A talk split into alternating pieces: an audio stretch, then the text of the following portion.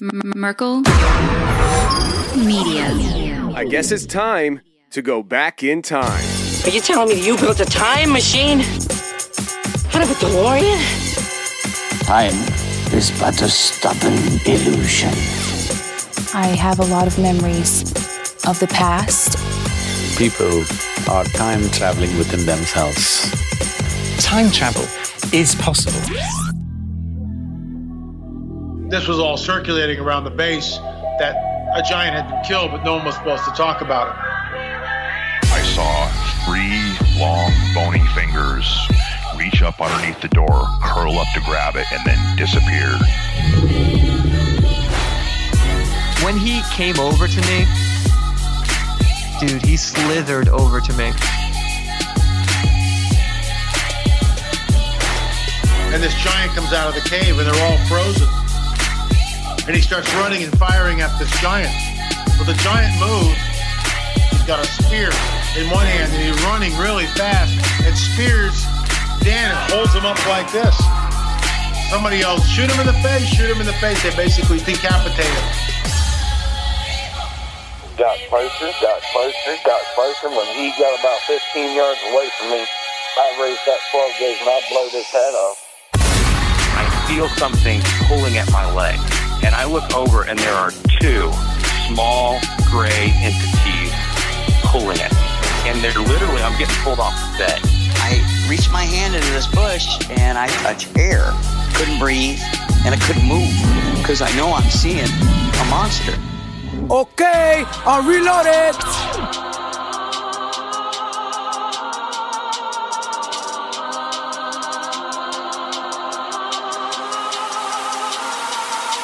Yep.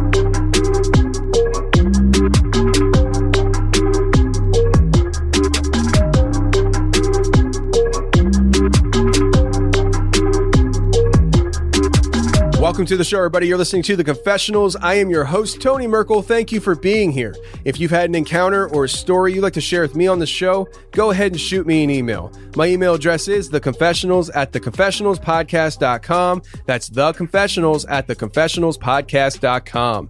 Or go to the website, theconfessionalspodcast.com, hit the contact section, and you can reach me that way as well. Either way works for me. Just get a hold of me. And if you want more shows every week, on Thursdays, we release an extra show on the website for members only. So if you want more of the confessionals, go to theconfessionalspodcast.com, hit the join button, and become a member today. Now, we got a great show planned for you today, but before we get into it, I want to let everybody know that a few weeks ago, I announced that me and my father were going to be launching a new podcast called Hammer Lane Legends. Very similar format to the confessionals, where we're going to be talking to people who drive for a living truck drivers, EMTs, police officers, firemen, bus drivers, anybody who has wild, crazy experiences that they've been through on the road. They're going to be coming on Hammer Lane Legends and telling their stories to the whole world. Mark it on your calendars and go ahead and subscribe today. It's available on all your podcast playing apps, and there's a trailer sitting there waiting for you so you know what you're getting into on March 3rd,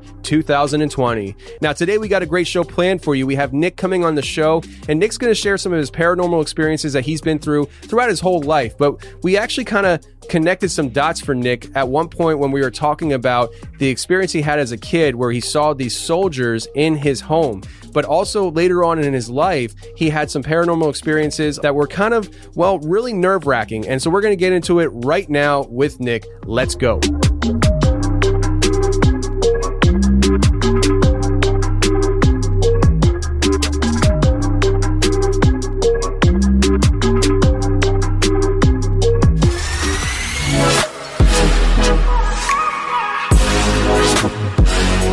All right, today we have Nick on the show, and a little bit later, we're going to be having Nick's wife come on the show with Nick to talk about some things that they've been experiencing together. Uh, but things kind of, for Nick at least, all started in his childhood. Nick, when I was reading your email, uh, it sounded like you lived in a haunted home of some kind when you were a kid. Uh, before we get going on that, Nick, how you doing? doing great, Tony. Great. Uh, I'm really excited that uh, you know I get the opportunity to to share my story with you, man. Yeah, man, I'm excited to have you on and stuff. And uh, it's always nice to be able to have, um, you know, a couple come on and, and tell their story together sometimes because uh, sometimes some people remember certain details than others and you get different mm-hmm. perspectives and vantage points. And so uh, it should be a good time. So, so why don't you just kind of get us going here a little bit with the start of your childhood, really, and having these experiences in your parents' home? Well, I I was about five, um, maybe six years old and it happened. Uh, I was living in Louisiana at the time, and um, when I say in the woods, we were like deep woods. Um, and I remember going to bed an evening, and I'll give you a visual basically of the trailer where I, my room, uh, to where it'll make more sense. My room was separated by a bathroom between me and my parents' room, and I remember my mom putting me to bed, and I'm laying in the bed. She tells me good night. she goes on ahead and goes into the room uh, with my dad. And when I looked over, they had a nightlight in the bathroom, and I could almost see like an image of something in the bathroom. And I, I just kept focusing on that. And being a kid, my mind was kind of racing. And um, as I, I stared a little bit more into it, I started to see like a, a shadowy image of like a person, you know, starting to show up in the bathroom. And I kept focusing. I was not startled at the time by it. And then I realized it started to have multiple images of people where there was like, I would say maybe nine or 10 images of just people in a line. And the next thing I know, it's like everything went from being blurry to more detailed to where I could actually see, you could see the faces. And it looked like they were wearing almost like military clothes from back in I don't even know what the say timeline, but way back in the day, like when they didn't have the um, the uniforms they have of today. They're talking like maybe Civil War type uniforms, and I still didn't freak out until like just all at once they all turned and looked my direction. Well, Tony, when they looked my direction, I freaked out. I mean, I can still remember the images um, it, it was just spooked me out. So I screamed. I'm like, Mom, you know, screaming for my mom. She comes into the uh, room and she's like, What's wrong? And I'm like, There's people in the bathroom. And she's like, What? I was like, Yeah, I see people in the bathroom. And she's like, Baby, there's nobody in the bathroom. She turned the light on. Sure enough, nobody in there. So she went back and laid back down, turned the lights off. Well, then I started looking up and I had two pictures of uh, a little boy and a girl, and they're in like a rocker, and one of them sitting on the ground reading uh, a little book. And I was just staring off once again at the pictures, and it looked like all of a sudden, like they started like morphing, as in like changing, almost not melting, but you know, like kind of moving and stuff. And that freaked me out once again.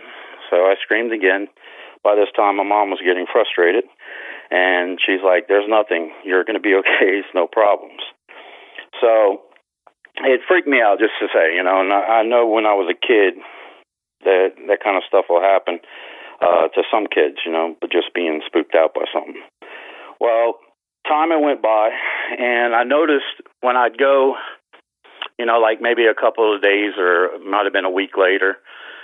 I was in the living room dur- during the daytime, and I could hear like voices. You know, when I I was sitting down playing on the floor, and I can remember hearing voices. I'm like, I couldn't make out what it was saying. It was almost like it was mumbling, and it just kept on and kept on. Well, I would turn around. Of course, I'd tell my mom. At this time, my mom's probably thinking I'm something's wrong with me, but she just said, "Well, you know, it's going to be okay, baby. No problem. It's just, you know, you're hearing things. You know, something in the background. No worries." Well, I could hear like whispering in my ear, and over and over. It was just like it would spook me out. So that passed. Well, a couple months, I guess, down the road, uh, there was a hallway that that goes to my parents' room, and I was in my I was dreaming actually, sleeping and dreaming, and uh, I woke up and there was something before I woke up. I'm sorry, in my dream, I was dreaming there was something in the hallway. Uh, I don't know, like a some type of figure of a dark figure. and it just like it was just in my dream. Like it was like I couldn't go down the hall. It would something was telling me not to go down the hallway. Well, I eventually woke up, spooked out, and I guess about a week later, it's like my dream came true. I started walking down the hallway at night. It was dark, and I remember it was like almost like a, a shadow figure, and it was standing like toward the end of the hallway where the doorway was, and all I could feel was like fear and almost like anger. Like I just wanted to scream at it to leave me alone. And I remember it, it just like reaching out to me, like trying to grab me. And I remember screaming and, and running and telling my mom again. Well, needless to say, she uh she told me everything was fine again. She was like, you know, don't don't stress it, don't worry about it. And uh it it, it was just a really scary situation. And I know you've spoken. I've heard of you know the shadow figures and stuff like that. And it just kind of, I would assume that it would have been like a shadow person or something. And it, uh, just to this day, I can see the image. It's like been in, embedded in my head of seeing this image of this shadow reaching out to me. So, um, other than that, I remember it was about a few years later. Uh, we moved to Orlando, Florida, and I was laying on the sofa. Uh, I don't remember exactly how old I was. Uh, oh wait, there was another incident. I'm sorry. Uh, after the shadow reached for me, then there was another incident where, when I was sleeping, I fell asleep and I was looking out, and I could see. It looked like almost like more people of shadow people, and they were all like just going along casually, you know, in this bathroom again. And I remember once again they turned to me. So all these incidents had happened throughout, you know, when I was five or six years old. And then we moved to Orlando, and I was probably eight and a half, maybe nine years old. And uh, I remember laying down and I fell asleep on the sofa, and it was so weird. I mean, sometimes we have dreams that you you wake up and almost feel so real, like you just lived it, you know. And then there's other this though on this situation it was so different because when I woke up in my dream I was dreaming that there was this shadow figure and it was coming almost not from the ceiling I guess but from the wall. It was reaching and lunging and coming toward me. And then it's like it hit me in my chest or on my stomach. Well when I opened my eyes I was like in shock, you know, like something just nailed me basically. And when I opened my eyes, I remember uh, I couldn't breathe, like the wind had been knocked out of me. And that same feeling that I once had when I was younger about that shadow figure reaching, it all came back again, like it was happening again.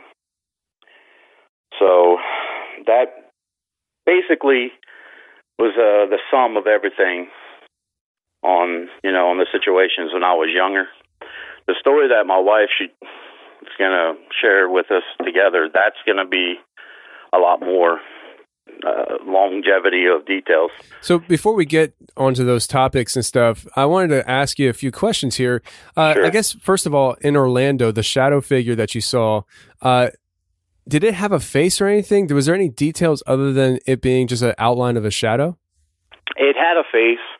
Um, it was hard to make it out, but the eyes they were they were like almost a, a see-through white, pale-looking eyes, and it was basically the same.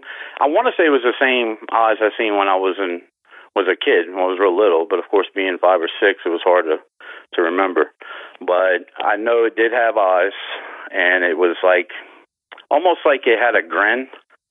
Um, kind of like like I got you kind of grin, you know? Yeah. You and, know, it's funny you say that because I was just thinking about that because I just had a guy on the show not too long ago who said that he had this entity coming out of a wall uh, and it had a smile on its face as it was coming towards him. And really? I, I, was picturing the same thing as you were telling the story, and I can't believe you just said that because it, it's it sounds like a mirror image of what this guy experienced. It, it was just the show is called "Say It with a Smile," and uh, I have to check that out for sure. I think if I recall correctly, the reason why we titled it that was because he either heard it or and it said something or it, he heard it in his head. But I think he he he was trying to say like rebuke in the name of Jesus, and it was like say it, say it. And oh wow, yeah, and so but he couldn't. I don't think he could say it. I might remember. I might be remembering it wrong, but I do remember that's why we named it that because it, it was coming out of the wall and it had a big smile on his face. Now, when you saw this thing coming out of the wall, uh, you saw it coming out of the wall, right? Am I remembering that? Right, right. Okay. It came from the wall, right? Not the ceiling so much, but more of like the wall. But higher up the wall. Almost like it would be okay. Imagine if you're looking at a wall, at a corner of the wall, and you're looking at a cathedral ceiling, which is a higher end ceilings, um, with think of like it sitting in the corner, almost like a spider web, and it just lunged like straight out. And I mean, so fast, it was before you could even react, it was there. That's incredible. I, I think he said the same exact thing. I, I really do. I think he's, he was God. saying that it was high up on the wall towards the corner of the wall, and it was coming out of the wall and towards him. And uh, I, I, I don't think he. I think he described it as he didn't see the bottom half. The bottom half is like almost still in the wall. It was just like like stretching out at him. Uh, but that's incredible that that you say that because it, it sounds almost identical to what he told me. That's amazing. I, Wow. I, I I know that, like I said, the face was was pretty detailed on the fact of the grin.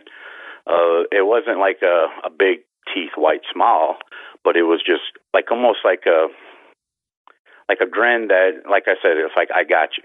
Like you know, you, you're not going anywhere. Almost, kind of, almost like a um a nasty way of just saying I got you, and that's how I felt anyway. So when that happened, I just remember my breath was gone. I couldn't breathe. I was gasping to the point where my mother was actually comes into the room and she was asking me, you know, are you okay? Are you okay? And and I finally caught my breath and I was like, yeah. And I explained to her what happened and she's like, oh my gosh. She was starting to freak out a little bit too. And I was like, I'd never, I never would have imagined it physically being able to do something, you know. That that was Yeah. never. I mean, I had a fear for it when I was younger, and like I said, even an anger, almost like it's kind of almost like you, you're you just don't want to go. You don't. You're trying to get away from something, but it's holding on to you, and you just you're fighting to get away from it. And that's how it kind of felt, almost like a drowning feeling. Yeah. So I mean, your mom, nobody else recalls at least having these types of experiences. It's just you. Yeah, it's uh it was well my sister, she was 5 years younger than me. So, I mean, I haven't spoken to her about this directly. Um my mom on the other hand, to this day, she remembers, but she's never had anything. Um my dad, I think something happened to him, but he would be the last one to tell you. So, he just he would just blow it off as something else. I mean, we never had any like major incidents that's happened there. It was just, and then I, I started thinking. I mean, out in the country, but then how does that? It's almost like it, kind of freaked me out because how does it connect from me living in Louisiana with a, a flashing light as the main light of the street lights, uh, with a community of maybe 600 people, to going to Orlando, Florida, where of course you know what Orlando size is, for it to have a connection like that to me, you know, and that bothered. Yeah, I can understand how that would bother you. Um, and I think we'll revisit that in a little bit here.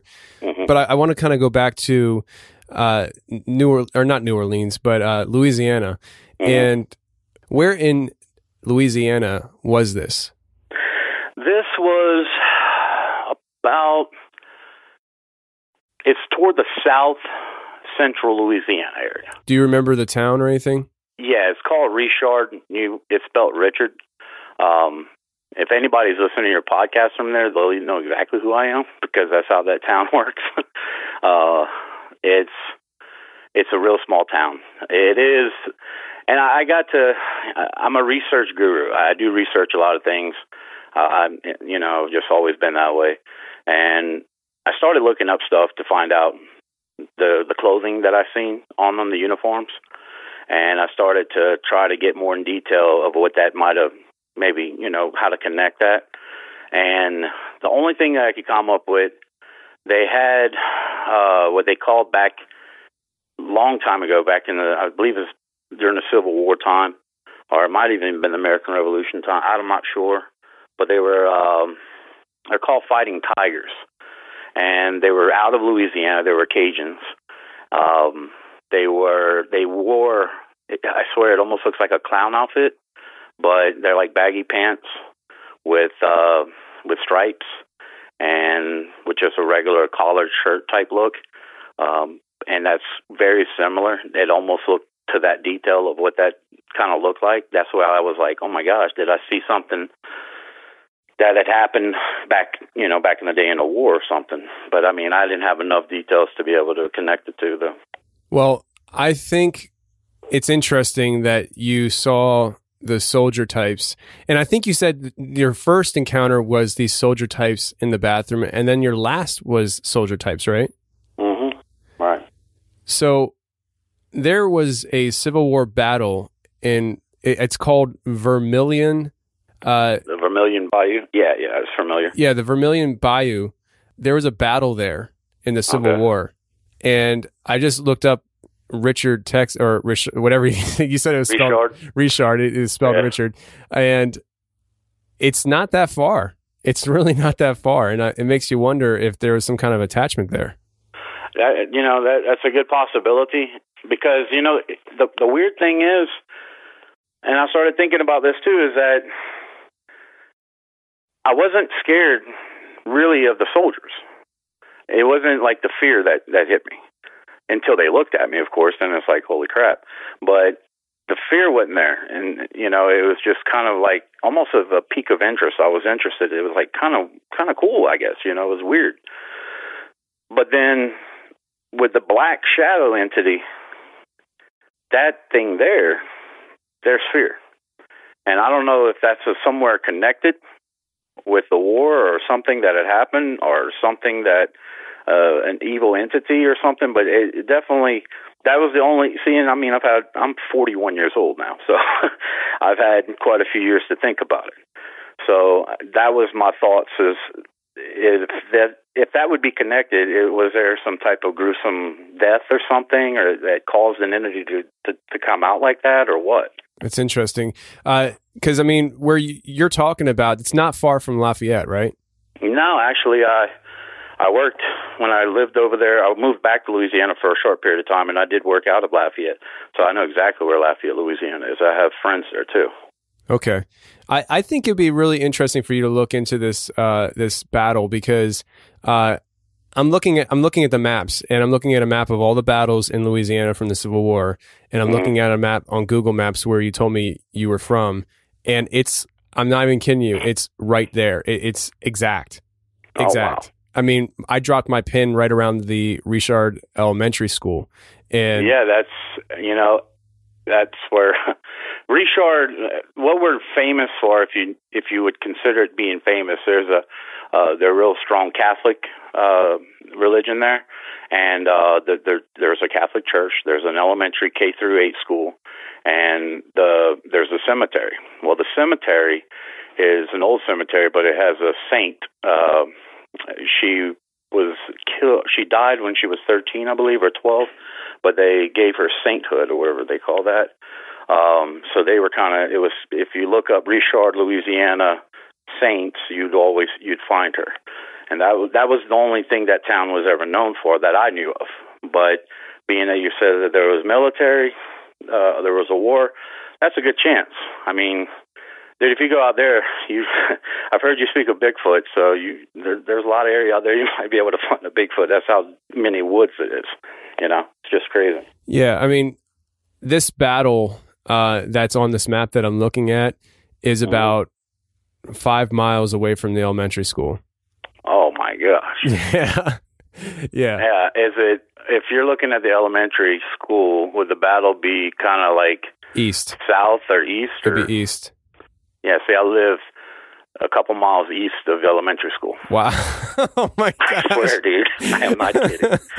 I I am not kidding. I lived on a gravel road. Uh, we were surrounded. On, we were on ten acres, and we were surrounded by rice fields. And it was literally like two point five miles, if I would say, from that elementary school. That's where I went to elementary school until I was eight. Wow. Wow. That's incredible, right? You just like shine some serious light on that, man. Awesome. That's amazing. is, I definitely got to look into this. yeah. And I have a lot of family that lives in Richard. So it'd be a good chance maybe the older generations to speak to them. Maybe they might know something. That'd be a I was always idea. scared to even speak of it because I didn't want to. I don't know. I, they, I don't know if you know about Louisiana, but Louisiana, when it comes to any type of Oh yeah. ghost or spirits, first thing people think is voodoo or witchcraft. Yeah. So I, there's not a lot of talking going on about that kind of stuff there.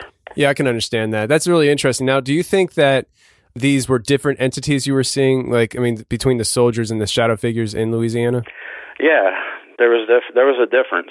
Um, the the shadow figure in Louisiana was in the house in the hallway, like I was saying, and then when I moved to Orlando, the shadow figure was in the living room, in the corner of the living room, when I fell asleep on the sofa. So that, and then now, years down the road, after I explain everything with me and my wife, once we go through that, I think it'll really, I don't know if it's vicinity, but you're going to hear a lot of interesting um, happenings that has happened since me and my wife got together back in 2013. So I don't even know if it's tied in. Um, the median we spoke to, and we'll get into more detail of that, said it wasn't, but you know, who knows? I, I don't know how much I, I don't know how much I trust mediums or psychics, but who knows? Yeah, I can understand that. I mean, I, I think when it comes to medium and psychics, I, I think there are a lot of phonies out there, but I think there are people who actually are able to do what they're advertising. Hey, P, they said I gotta come off the bench. Yep.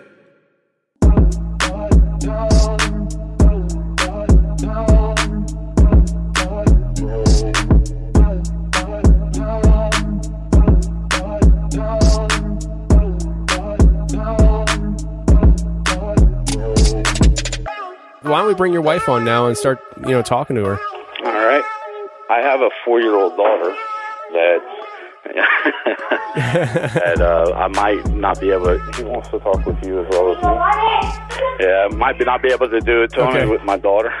No, it's fine. It's fine. yeah, I'm sorry, man. No. Um, So, I I can go through it. Um, I'm I'm pretty much on on point on details of what I can come up with to explain everything.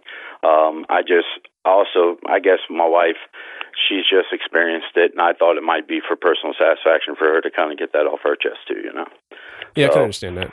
Well, yeah. then why don't we just uh, move in with you and have you share these experiences you guys had together in, I think, in Orlando, right? Yeah, it happened in Orlando. Um, this started. It, it's kind of ironic how this all happened. Um, me and my wife got together in 2013, and we moved in together in 2014, and everything was pretty good. You know, I mean, comfortable living. She had two boys, previous relationship, so I went in as a uh, stepdad, becoming like their dad to them. You know, uh, their fathers weren't in their lives, so therefore I was more to to give that role. Um, happened really. It started in two, 2015, January 27th. Never forget the date. Um, we were getting ready on a Saturday morning. We were getting ready to go grab breakfast. So me and my wife were in the room and um we were getting dressed and whatnot. The boys were in their rooms and my wife looked over and if you my wife is a huge picture person, right? She loves pictures. Every every picture you can imagine she she cherishes them. That's that's her thing. So there was a picture in a frame on the side of our bed on our side uh, bed table of me and her And it was really the first picture we took. My birthday, September 1st, hers is September 2nd. So it was a birthday picture of me and her together. Well, the picture was missing. So she looked at me and she's like, Baby, you've seen the picture? And I was like, No. I said, I haven't seen that picture. I said, Did you clean or did you move it? And she was like, No. I was like, All right. So we were looking around, couldn't find it. Um, and started to get a little agitated because it's like the picture was there. So I said, well, I started thinking, okay, I'm kind of new into the family. Maybe the boys, they seem we get along, but maybe there's resentment or something. I don't know. So I brought the boys into the room. I said, look, guys, um, do y'all know anything about the picture that was sitting right here on the nightstand? And they both kind of looked in shock, like, no. And me being me, I was like, look, I give you 20 bucks right now if you could show me where this picture is. And they both looked at me and they were like, we'll take you 20 bucks so we don't know where the picture is. So I was like, y'all really don't know, do you? And they were like, no. And as soon as they walked out the room, Tony, you hear a like a fall of something falling behind where the TV and the nightstand is in the corner. And me and my wife both looked at each other and were like, what the hell? So we walk over, and sure enough, behind the TV, in a position I could not even do if I tried, the picture is sit straight up and down up against the back of the TV, just sitting there. And I looked at my wife and I'm like, what the heck's going on? What is this? And she's like, oh my God, I don't know. So we grabbed the picture. Well, she had some rose petals uh, from her grandfather's funeral that were sitting as well as on the bedside table. We had a few object, you know, items there. Well, we go to put the picture back, and the the petals are gone. And she's like, Nick, the petals were just right here, baby. And I was like, Yeah, I know.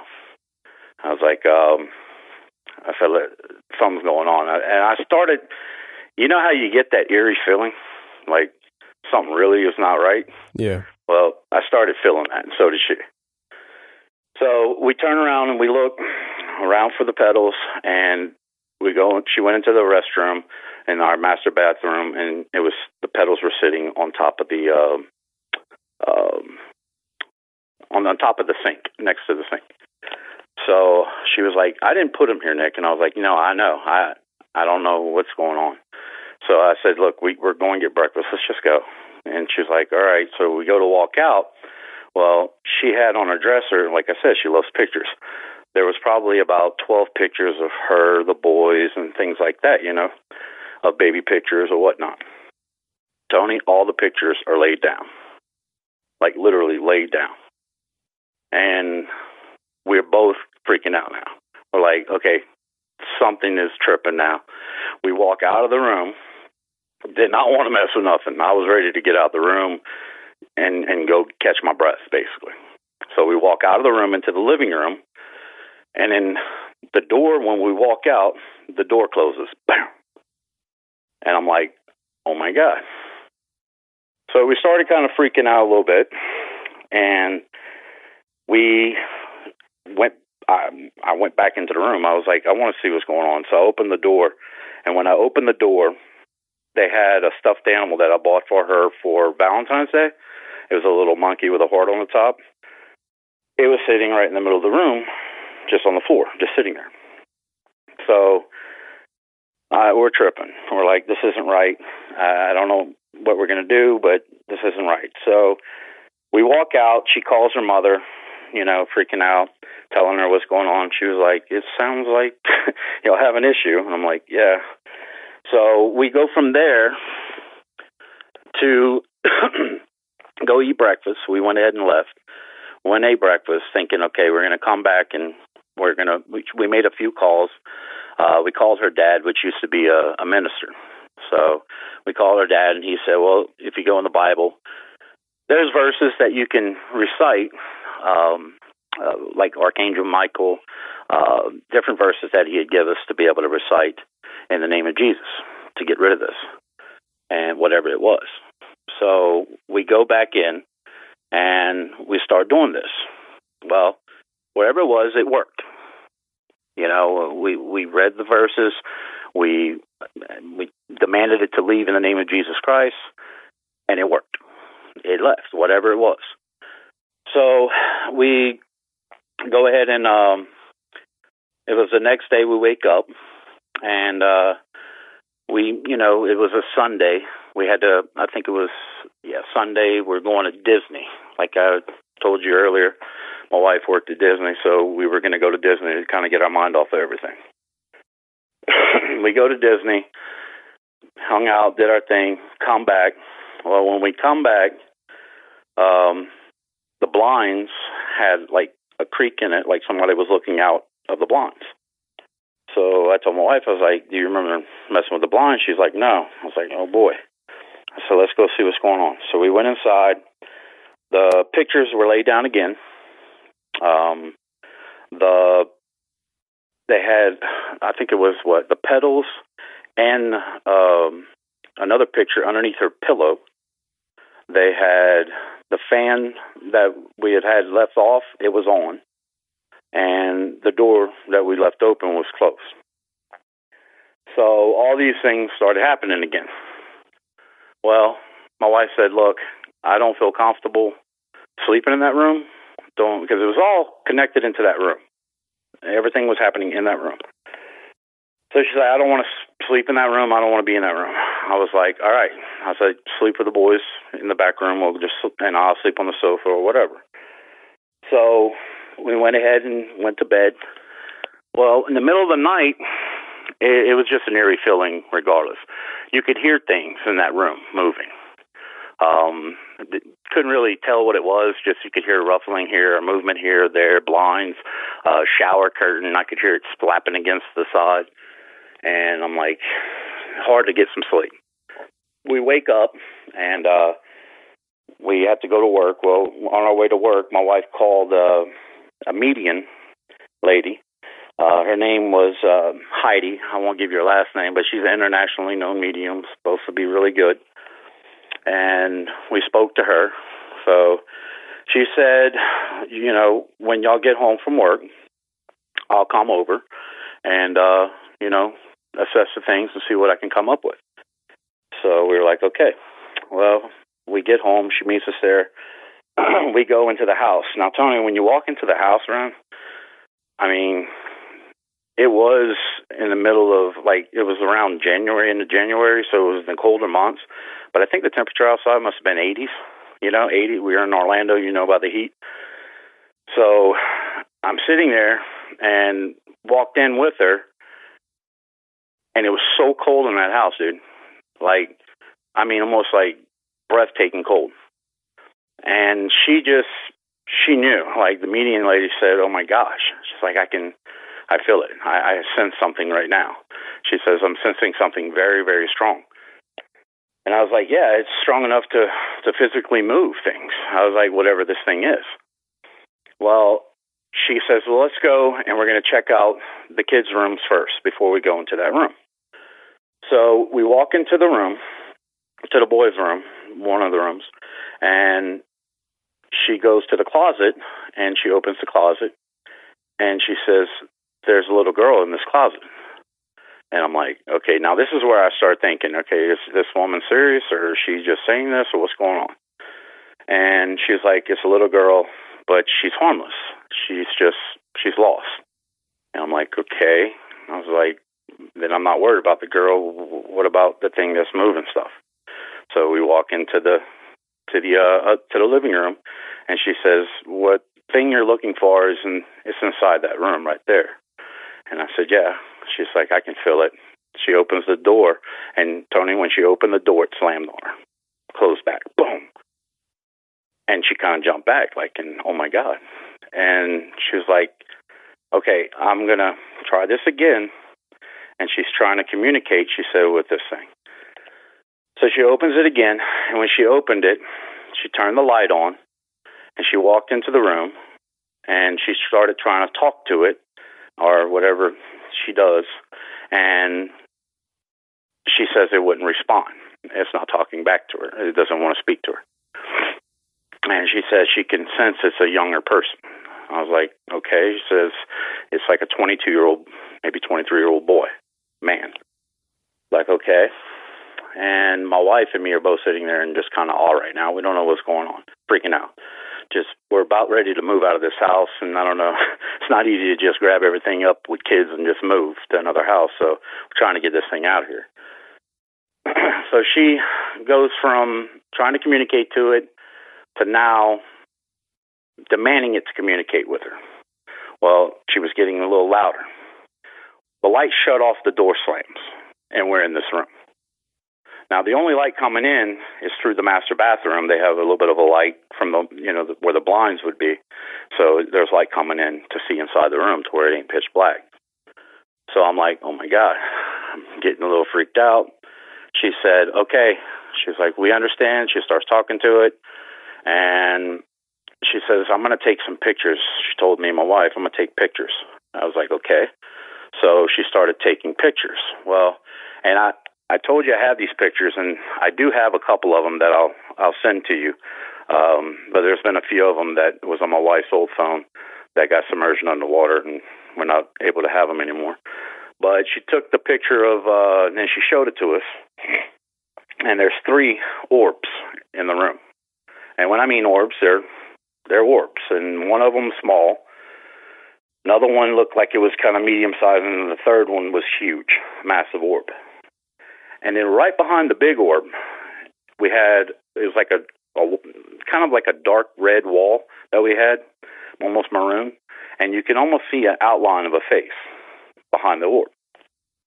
And she was like, "That's it. That's that's what we're we're, we're trying to get right here." She pointed it to it.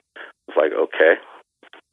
So she goes out and she asked to be alone in the room, and I said, "Okay, no problem be alone. We're going to go out here.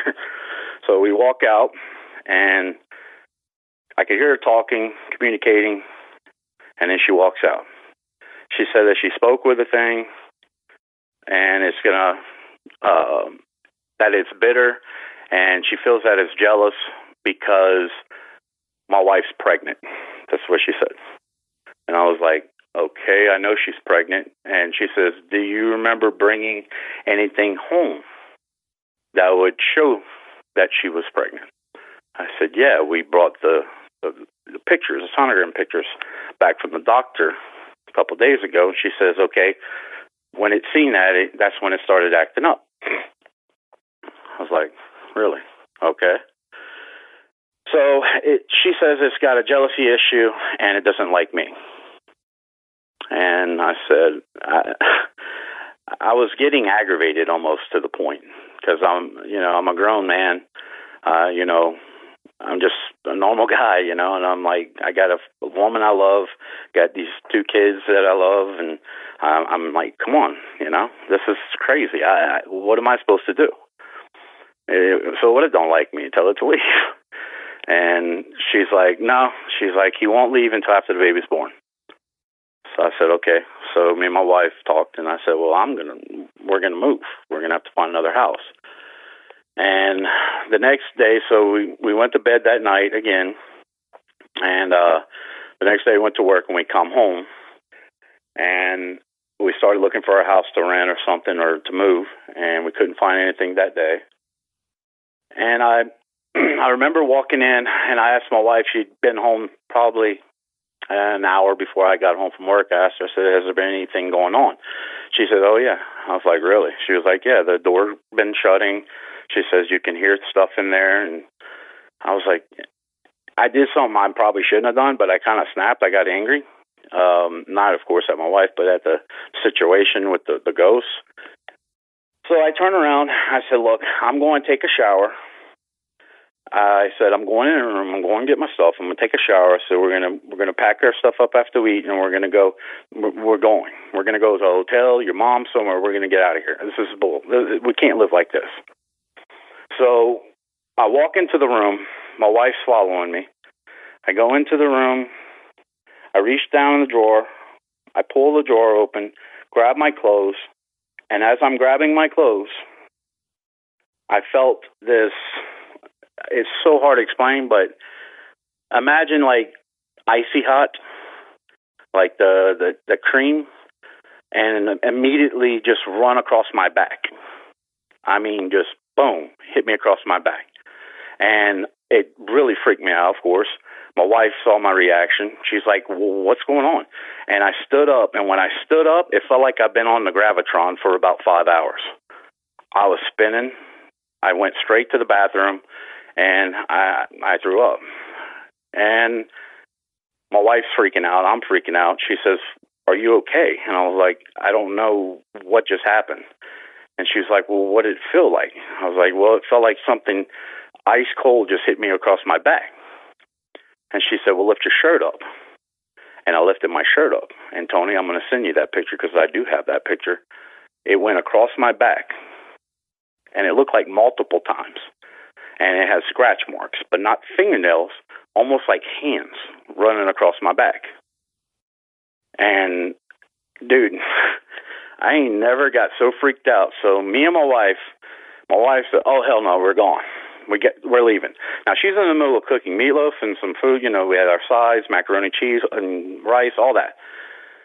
We grab the food. We're throwing it all together. The boys are coming. They're they're like, "What's going on?" They're freaking out. I'm like, "Look, we got to go. We get we're just got to go." I didn't want to tell them what exactly happened. I don't want to scare them. I said, "We got to go." Well, we get all our stuff packed. We go running to get into the vehicle. We have two vehicles, so she gets in one car, and I'm getting in the other car. Now we had this kind of jump subject real quick, but we had a cat um, named Garfield that he was kind of a stray cat. He wasn't the friendliest cat, but he would pop in and out of the house here and there, you know, and he would hang out. Well, as we're driving down the road, Tony, I see something in the back of the car with my wife. So I'm calling her. I said, Baby, she's like, What is it? I said, Look behind you. She looks behind her. Dude, the cat done jumped in the car and is riding with her. That cat would have Wow. never ran and got in a car. Was in the car with the kids and her. So we drove all the way to her mom's. And for two weeks, we stayed at her mom's house. And uh, we, that was the longest two weeks of my life, not just because it was at my in laws, but it was just so much going through our heads because everything that we once believed, my wife is like the most logical person that you'll ever meet. You know, she, there was no spirits or ghosts or anything like that. She never believed in it, never would have thought of that. Me, the only incidents that happened was when I was a kid, but I've never to this extreme or anything like that. So I'm like, we're both kind of in shock and in awe. So time goes, two weeks. We've been looking, dude, for a house, looking and looking and looking. Can't find nothing because the boys have a specific school that they are zoned for. That is really hard to get the middle school and the elementary school in the same zoning. And I didn't want to pull them out of a school, so we were trying to find a house within that zone. Well, we found a house. Comes up for rent, good price. We drive out to it. It's in the same neighborhood as the other house, but it's about 10 houses down at the end of the road away from it. You know, you don't ever have to pass the house. And I told my wife, I said, I'd rather just go, let's just get an apartment, you know, and wait it out if we have to. And she said, you know, she's like, I wrote, and it was nicer than the house we lived in. So we were like, all right. We get the house, and uh, oh man, I forgot to tell you the last thing. Uh, we had to move all our stuff from the other house. I forgot to even mention that. That's why I told you my wife's better at the details. Um, so we had to get a U-Haul to get out of the old house, you know, where the ghost was.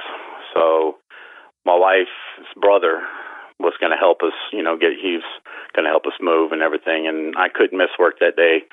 Um, so she was going to go with her brother to package things and all that. So it was acting kind of foolish, but nothing bad. There was a couple incidents that happened, but nothing extreme. We she was burning sage. She was saying prayers, everything she could to keep this thing contained.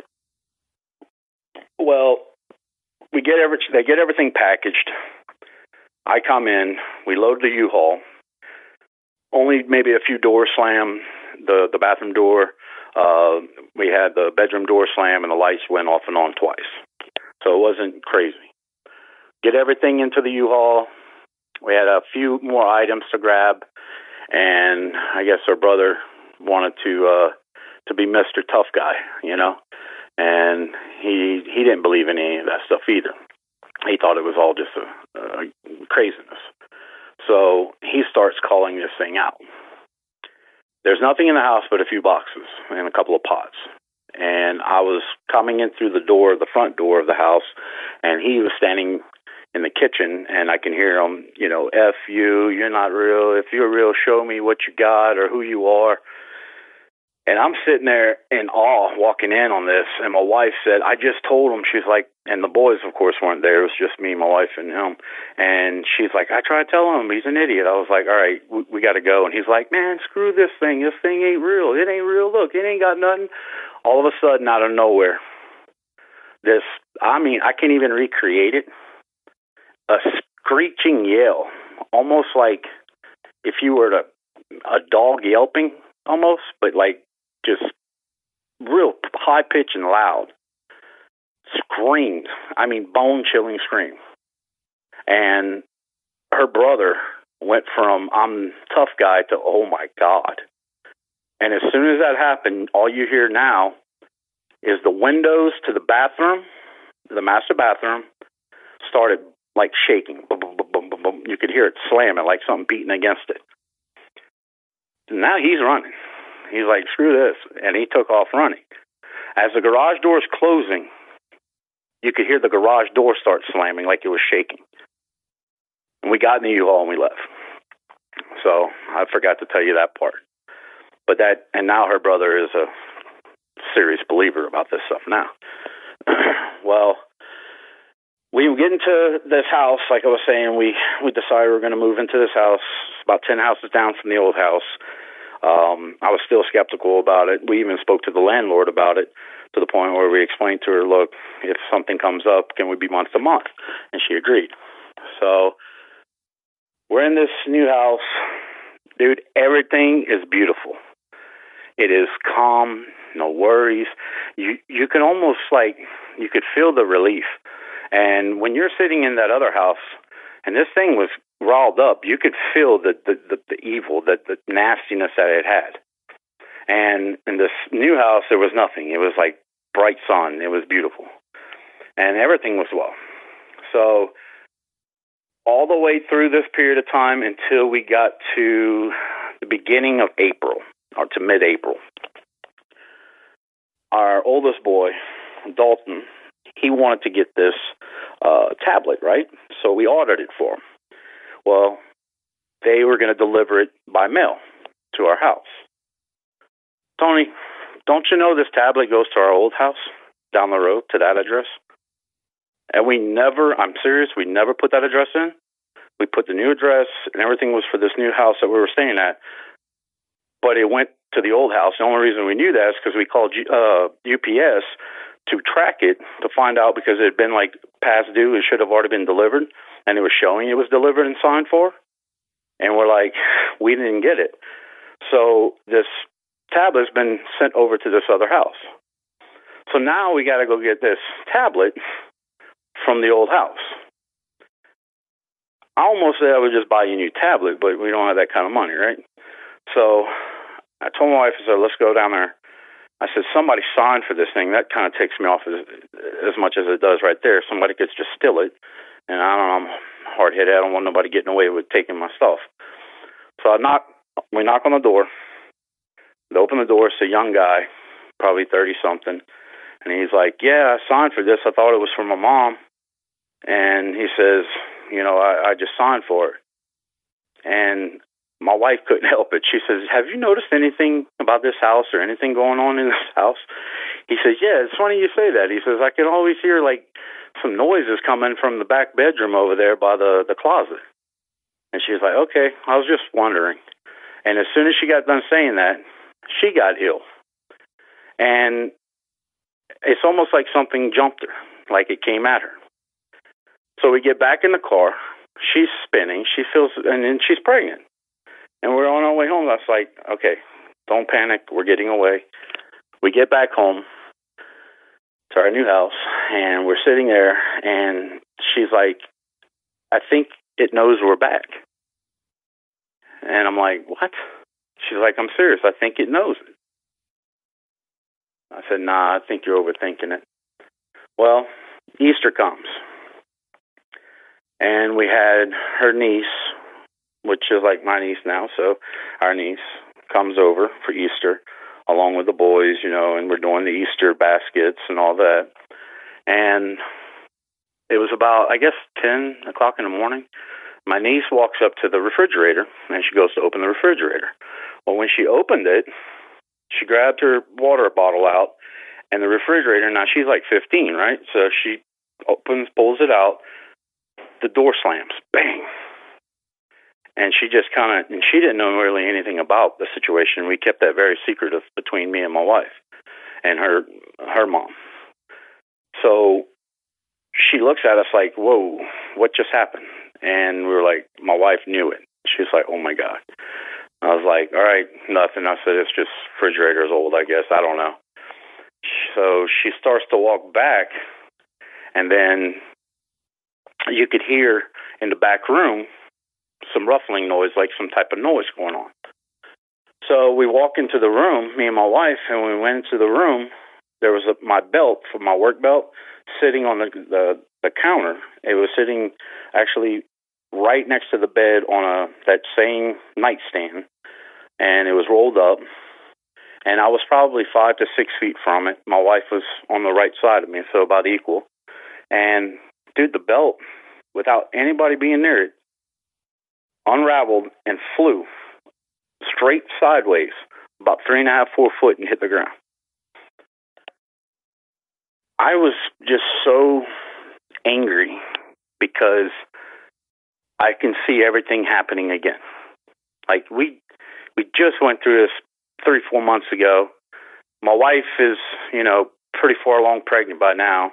And not to mention I just lost my grandmother that um actually she was dying of cancer. So all these things were happening at this time. So we turn around and we start walking out and I said, I can't believe this is happening. And I yelled it. And when I did that, there's a basket of clothes sitting by the kitchen table, kind of on the floor. And my niece, our niece is standing back by the refrigerator. And with right across the floor, five feet, that basket slid across the floor and hit the refrigerator.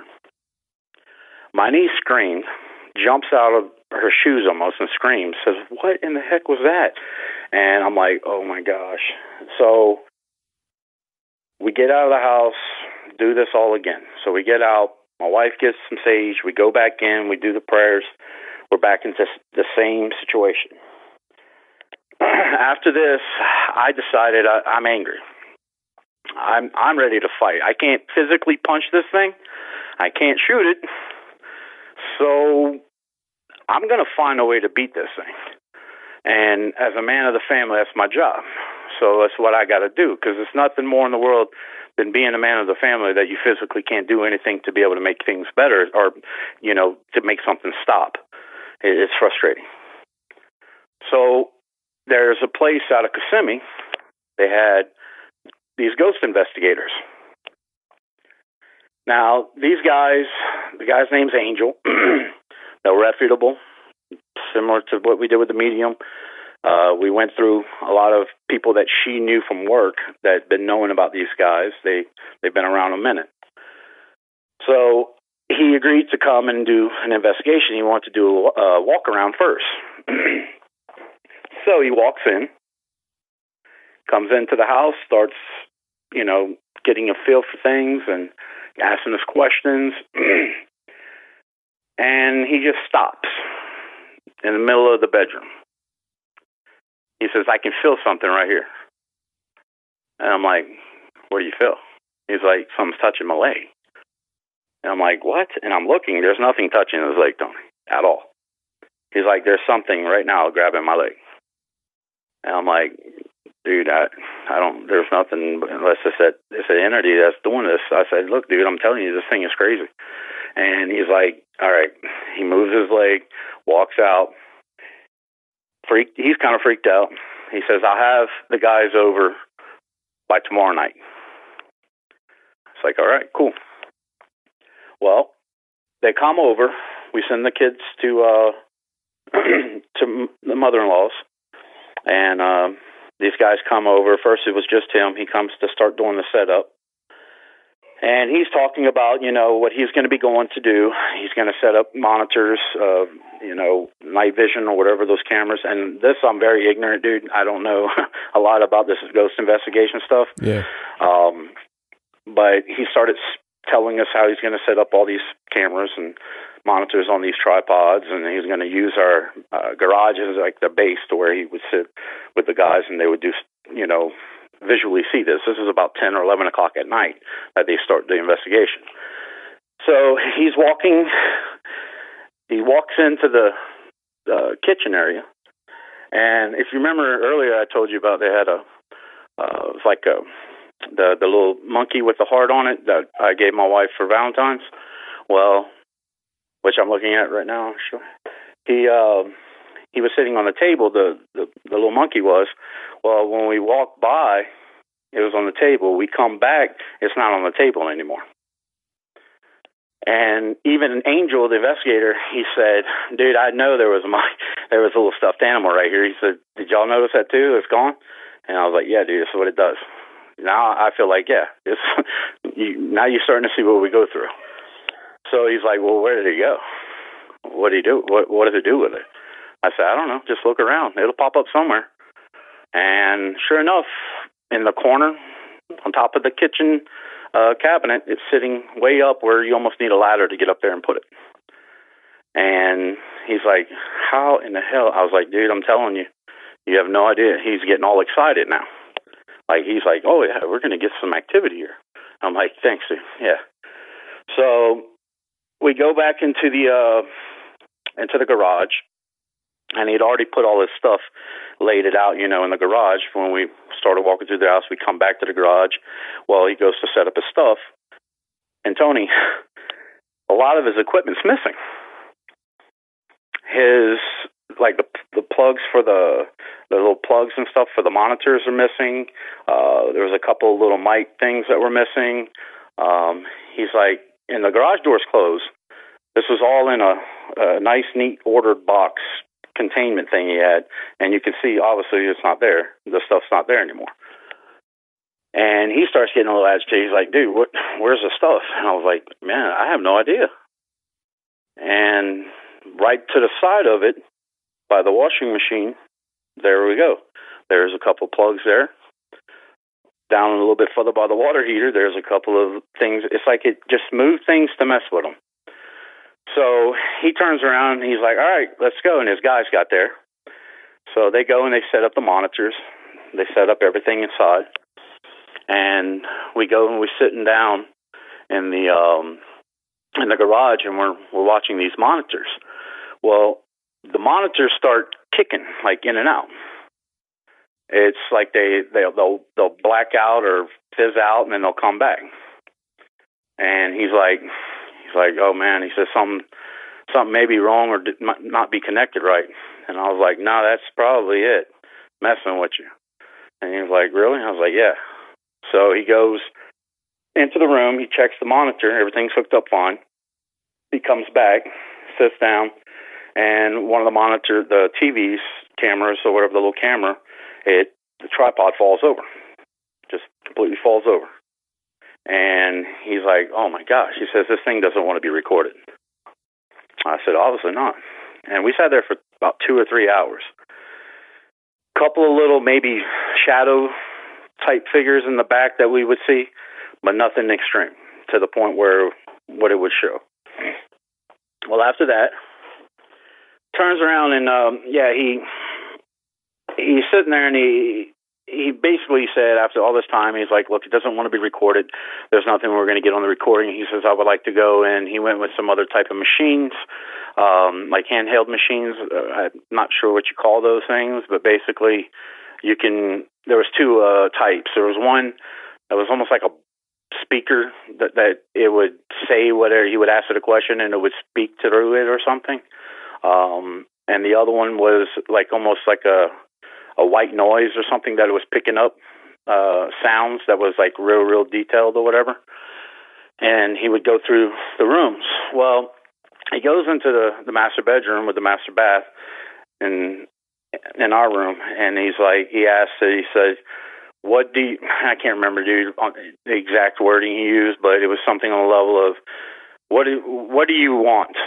You know, and it said the little box said leave, and the guy asked it again. He said, "What do you want?" He said, "Leave." And he's like, "Who do you want to leave?" It said, "You, you leave." And we're like, "Yeah, that's that's pretty much it right there." So he turns and he says, "Well, what? How do we know that you belong here, or something on that level?" And we had my son. This kind of jumps off subject, but brings you back when I tell you. Um, my son had found a uh, a rabbit. Okay, just this little white rabbit at the park that somebody had abandoned. It was a friendly pet, you know, nice rabbit. Well, we'd always put this rabbit in the the uh, bathroom at night because it would poop everywhere around the house if we didn't.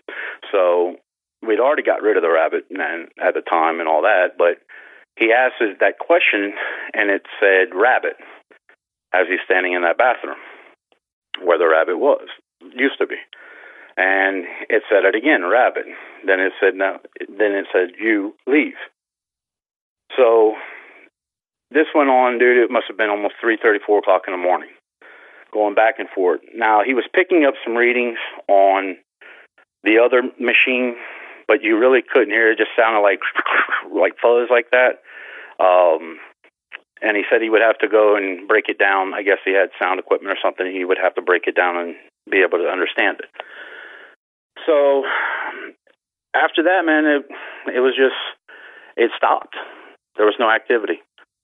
Um, it it didn't have anything else for the rest of the evening. Um, they ended up packing up and I showed them the house. I didn't go show them physically. I just told them where the other house was, where originally it happened, and uh, that was that. They left.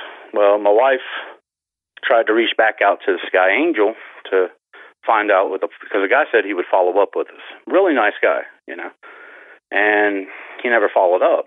And my wife's like trying to get a hold of him, you know, and he finally called or called her back and basically just said that the stuff he heard on the computer or whatever that he broke down, it was too hard to make out, and it was just kind of rumbling and mumbling.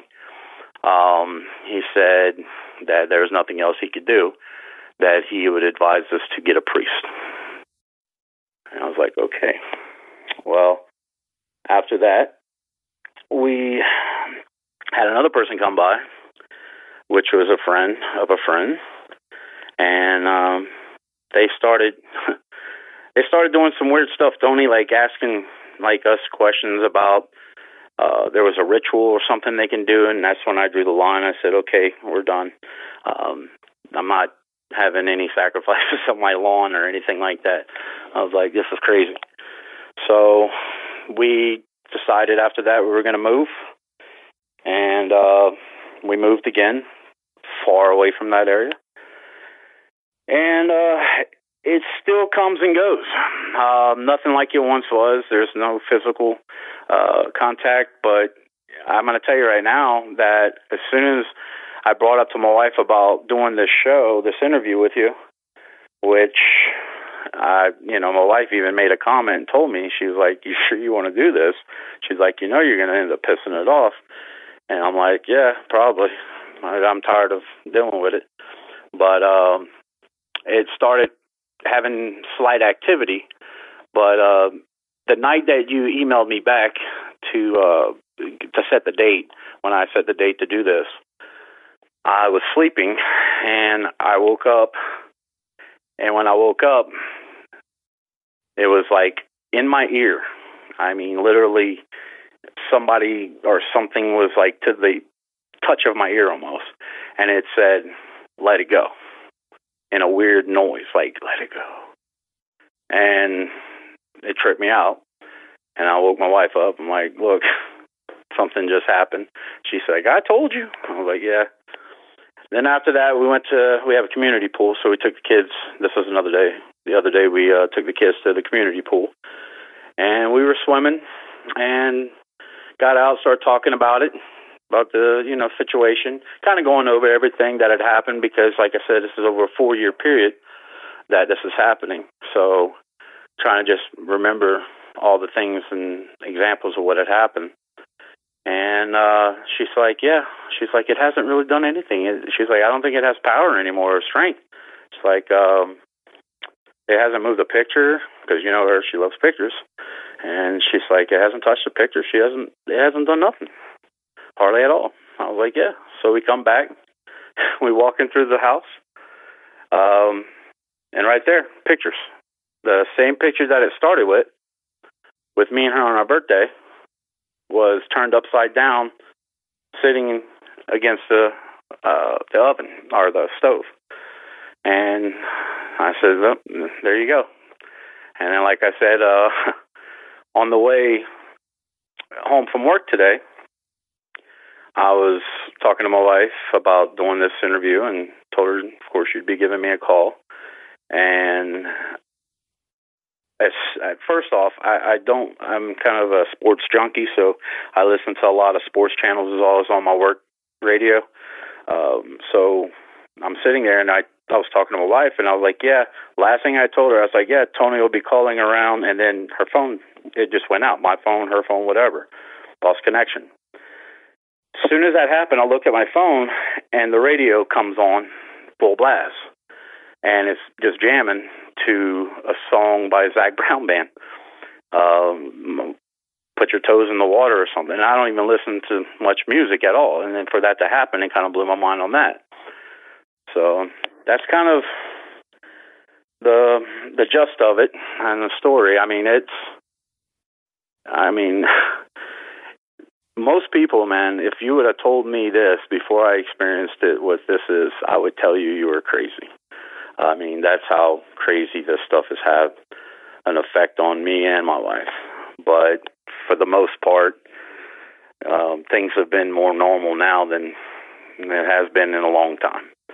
So let's hope that it maintains like that, you know. Yeah, absolutely. Man, I tell you that that story is just I mean, the way it all unfolds and stuff, I mean, it happens so fast. It happens Yeah. so fast. I mean, it's like out of nowhere, all of a sudden this activity happened. I mean, especially in the beginning, it was like one thing after another the same day, right? Yeah. Uh, well, it, it was over a weekend period. Started on on um, on the 27th of uh, January, and we were leaving the house the 29th to go to her mom's the night that the cat jumped up with us and took off.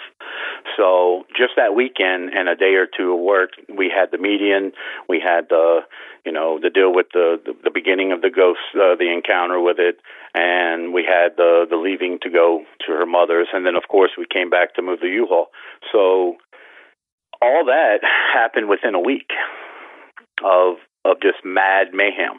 Now I can bring up another thing. We also I was just out of curiosity. I, I mean, we were friends with the neighbors. You know, it's a friendly neighborhood.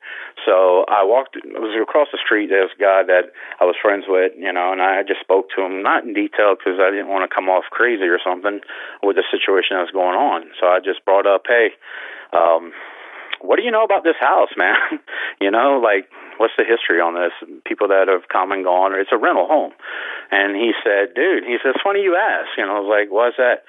He's like, man, they used to, they had a guy lived here, and uh he got arrested. He said for uh for like selling drugs or something. And and I mean, look, Tony, it's a nice neighborhood, nice house, and all that. It's just the guy for some reason got busted for something, and he went to jail. Then the guy before that, he said, uh, got arrested for uh, almost killing his wife. And I'm like, really? He's like, yeah. He said he beat her pretty bad.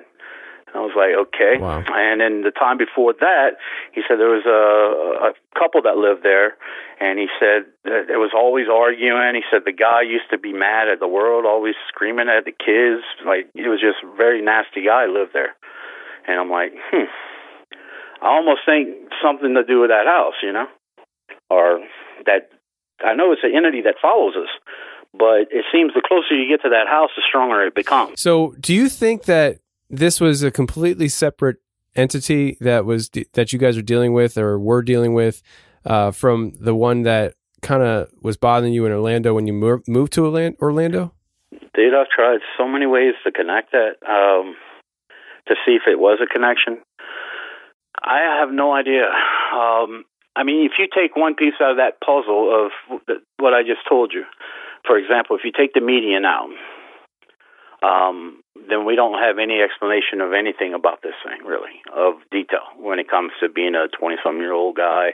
Uh, she also, I forgot to mention, she also said that he died of some type of overdose or drug overdose. Um, couldn't tell if it was in the house or not, but she said it drew its energy from the house. So I don't know. You know, if you take her explanation, I mean, look, this woman, she's got like 9,000 followers or uh, likes or something on Facebook. She's internationally known. She's got books. Yeah. I mean, she's big. I know who name, you're. I know who you're talking about. Oh, do you really? Okay. Heidi Jaff, right? You know her. Okay. Yeah, I know who she is. Is she reputable? As far as I know, I mean, Okay. I, I, I, I haven't delved into mediums and psychics a whole lot, but as far as I know, yeah. That's crazy. You know her from all the way over in Philly. That's Well, I. I hear a lot about people Yeah. with what I do and stuff. I, I kind of get around. I got, I got you, man. But yeah, she she came in and that's what she told us, dude. And I mean, she also said that after the baby was born, it wouldn't mess with us anymore. So, you know, take it that way or another.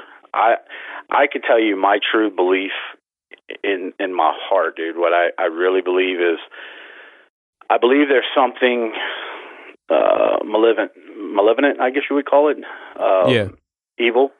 Um, and I believe it's, uh, I don't think it's possession, like to take possession of a person or something, but it, I believe it has like an aura. Like, y- like right now, I can tell you it's not here. Like if, if I literally, if I would go around there or my wife, it's like crazy. You would know. You could feel it. Like the hair on your neck will stand up. Um, also, I've noticed after that incident where it hit me on my back, I it's like I don't know if I'm just scared or if I'm what they call sensitive now, to where I can I, I feel things sometimes. Just just like the I'll be sitting, you know, uh, in the living room watching TV, and I see shadows on the side of you know coming from the side. I mean things like that. I don't know. Is, is it my my mind playing tricks on me because of all the stuff that's happened, or it's a really scary thought, man. And that's after the baby's been born, right? Yeah, she's pregnant again, bro. Oh, jeez. so that's where I I actually was scared, you know, because the last time she had mentioned the medium mentioned that it was something dealing with the um bringing the pictures of the baby home that triggered this thing, and she's my wife is five months pregnant now um, with another little girl, and I just got a little nervous thinking, dude, what if this? But it hasn't. It hasn't been any crazy. I mean, something whispering in your ear, dude, waking you up. That's crazy. I ain't gonna lie, that is. But to me, that's just like, okay, you know, just leave me alone. Let me go back to bed. I mean, that's what it comes to. Where it's to the point, you know. Yeah, I can understand that, man. Well, you got a lot of crap that you've had happen in your life, man. I, I tell you, some of the things that you experienced. I mean, the uh, the Civil War entities that you saw are, you know, child's play compared to what you've been experiencing. Tell you that. And uh, when I was talking to you earlier, I was saying that earlier. I said, dude, I can explain to you my my. Uh, I didn't want to. I didn't want to confuse the situation with mixing the two stories because I really truly believe they could be different. You know, as in from what had happened to me now with the shadow. Um, the actual thing that triggered me to with the shadow thing was uh, what the, the was the shadow hat or the hat the, the top hat with your Yeah. wife. You said I guess at the Hat beginning. man. Yeah, when you talked about that and then you start talking about shadows and the shadow man and all that, and I was like, well, you know what? I'm going to bring that story up to Tony and see if maybe that that could be a connection.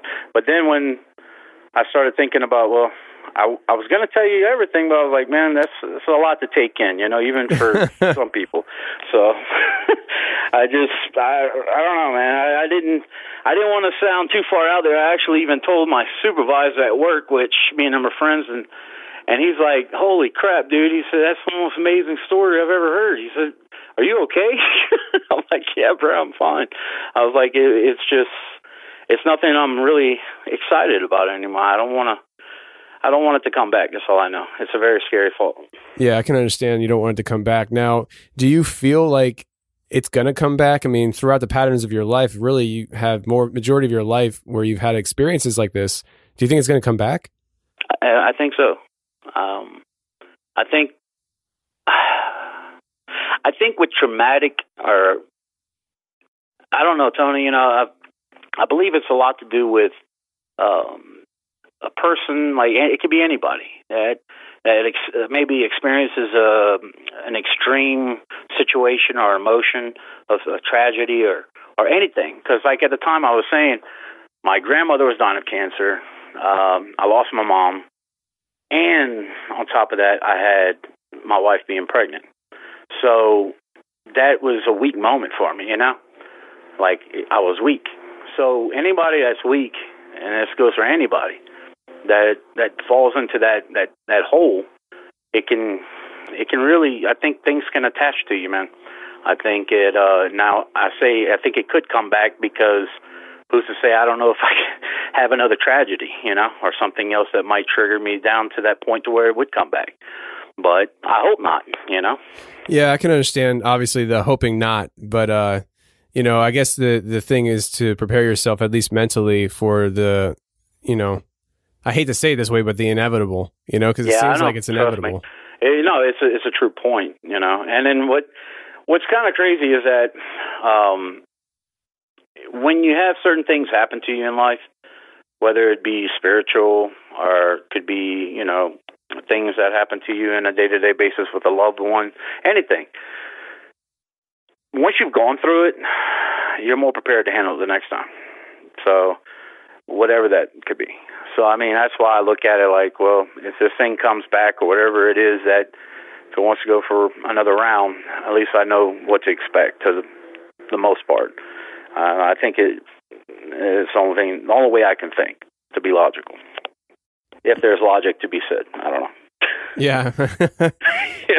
you know, it go from like normal day for me, Tony, is watching an Orlando Magic game or a Saints game and playing, you know, playing sports with the kids, coaching basketball, coaching football, uh, you know, having a normal life.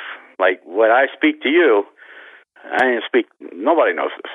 So except for my supervisor at work, but me and him, we can keep things between us.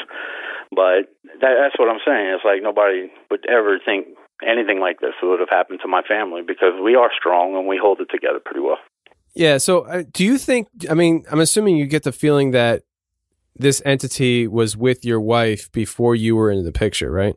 I want to say it was.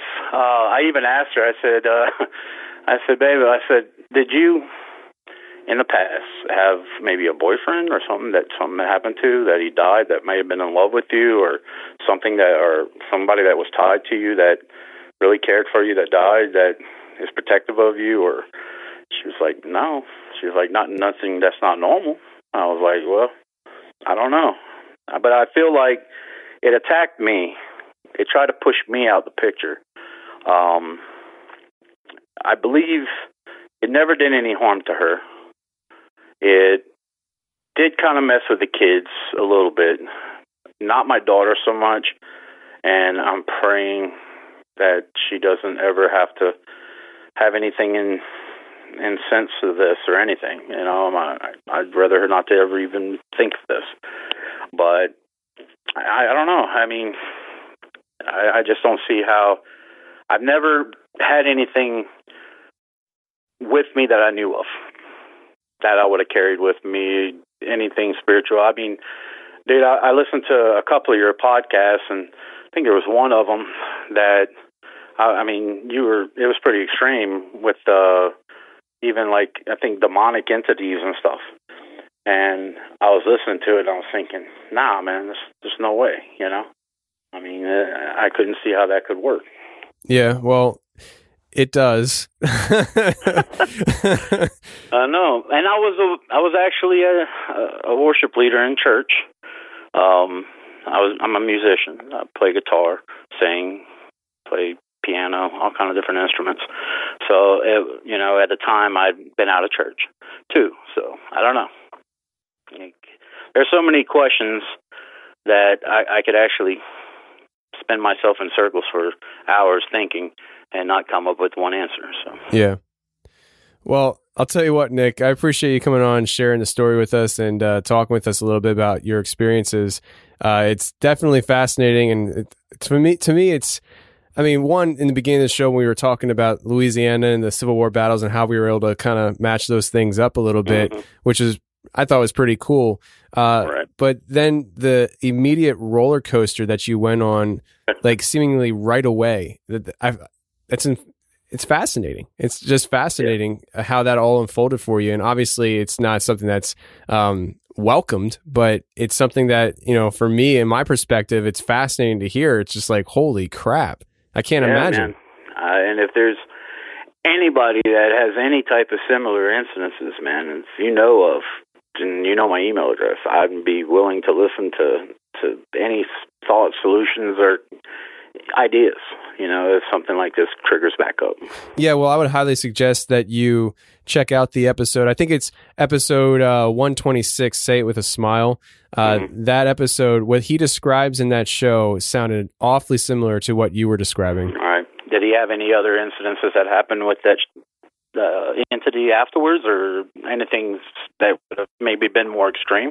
I'm, I don't remember all the details. I, I just remember that sticking out in my head because of what you said. So uh, check it out and stuff. It, it, I Yeah. published it a few weeks ago, so um, you should. Uh, I think you'll enjoy it at least, or at least find some similarities like I did. Yeah, on a lighter note, man, I just want to tell you thank you, and I appreciate you listening, and um, you know what you got going on. It's a really good thing for a lot of people. It's gonna at least have people like me. I would have never been able to open up if it wasn't for this podcast. So thank you. Oh, I absolutely appreciate it, man. And that's what we're here for. We're here to just share people's stories and let them get it off their chest. And I'm glad you were able to do that. It definitely happened, and if I come up with anything else on that uh, the war and uh, the battle over there, the Vermilion Bayou, I'll shoot you maybe an email or something, or post it on your uh, your group. Sounds good to me, man. Talk to you soon.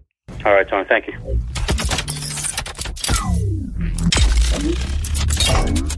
Well, that's the show, everybody. I really hope you enjoyed it. And if you did enjoy go ahead and share the show with your friends. Facebook, Instagram, Twitter, Snapchat, TikTok, email, water coolers. I don't care how you share the show, but if you enjoyed it, please share it with your friends so they can enjoy it too, because that is the best thing you can do to help the show grow. And until next week, friends, stay safe, take care, and remember the truth will set you free, but first it will piss you off. Bye.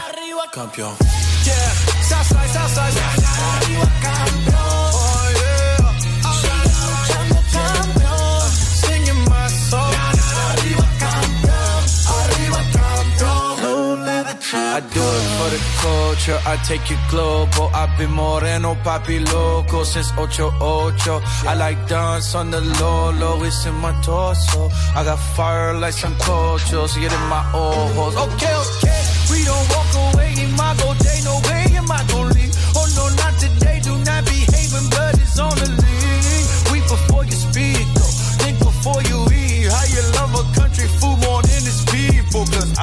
you hide behind your politics. Yeah. You do not want answers, you want arguments. Okay, yes, I love the kingdom more than I love my nation. Yeah, yes, I love my neighbor more than I love his papers. Okay, okay, stop, stop. Still alive, we thrive, we thrive, we don't, do not, do not die. Coming live from the Citadel, I was made alive in the big fail when Washington fell, still hit a Denzel. Love, till we live well, we gon' play the role real well. Levanta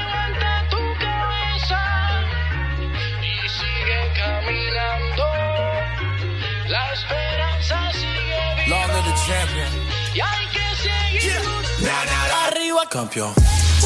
One time for the south.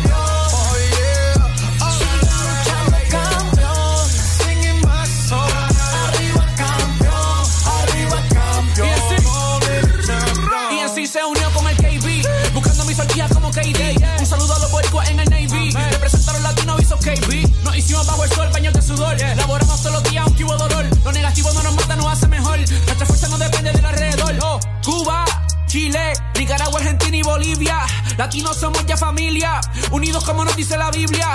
Quiero que la gente me suba las manos bien altas para el techo. Y si tú eres latino y no te avergüenzas, pues date dos puños bien duros para el pecho. What they still sing when they living through the anguish. Uh, never be famous when you got a smile for your kids when you know that they in danger. Uh, you feel anger, uh, Puerto Rico, many bodies never claimed it. And when you look into your neighbor and you get hatred, but they be back on vacation. But the people still make it, they will never break it. Cause we're dealing on with the grace here, being made here. It's been a couple days here, see the courageous people that you don't want to migrate here. I really want to have the gospel for the nations. Cause I see sheep when you say your heart's full, homie. I see eat when I see weak. I pray to God, I see me. Campeón. One time for the salsa. Arriba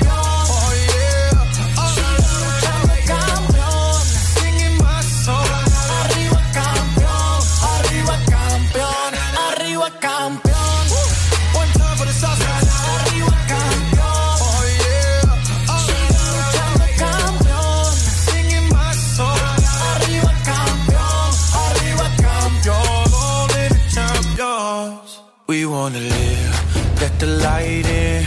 I know that you're tired, mommy, you're a fighter. We just wanna live. I cannot forget. As long as I live, I'll be standing right here. We just wanna live. Let the light in. Oh, Always alive, you will not forget.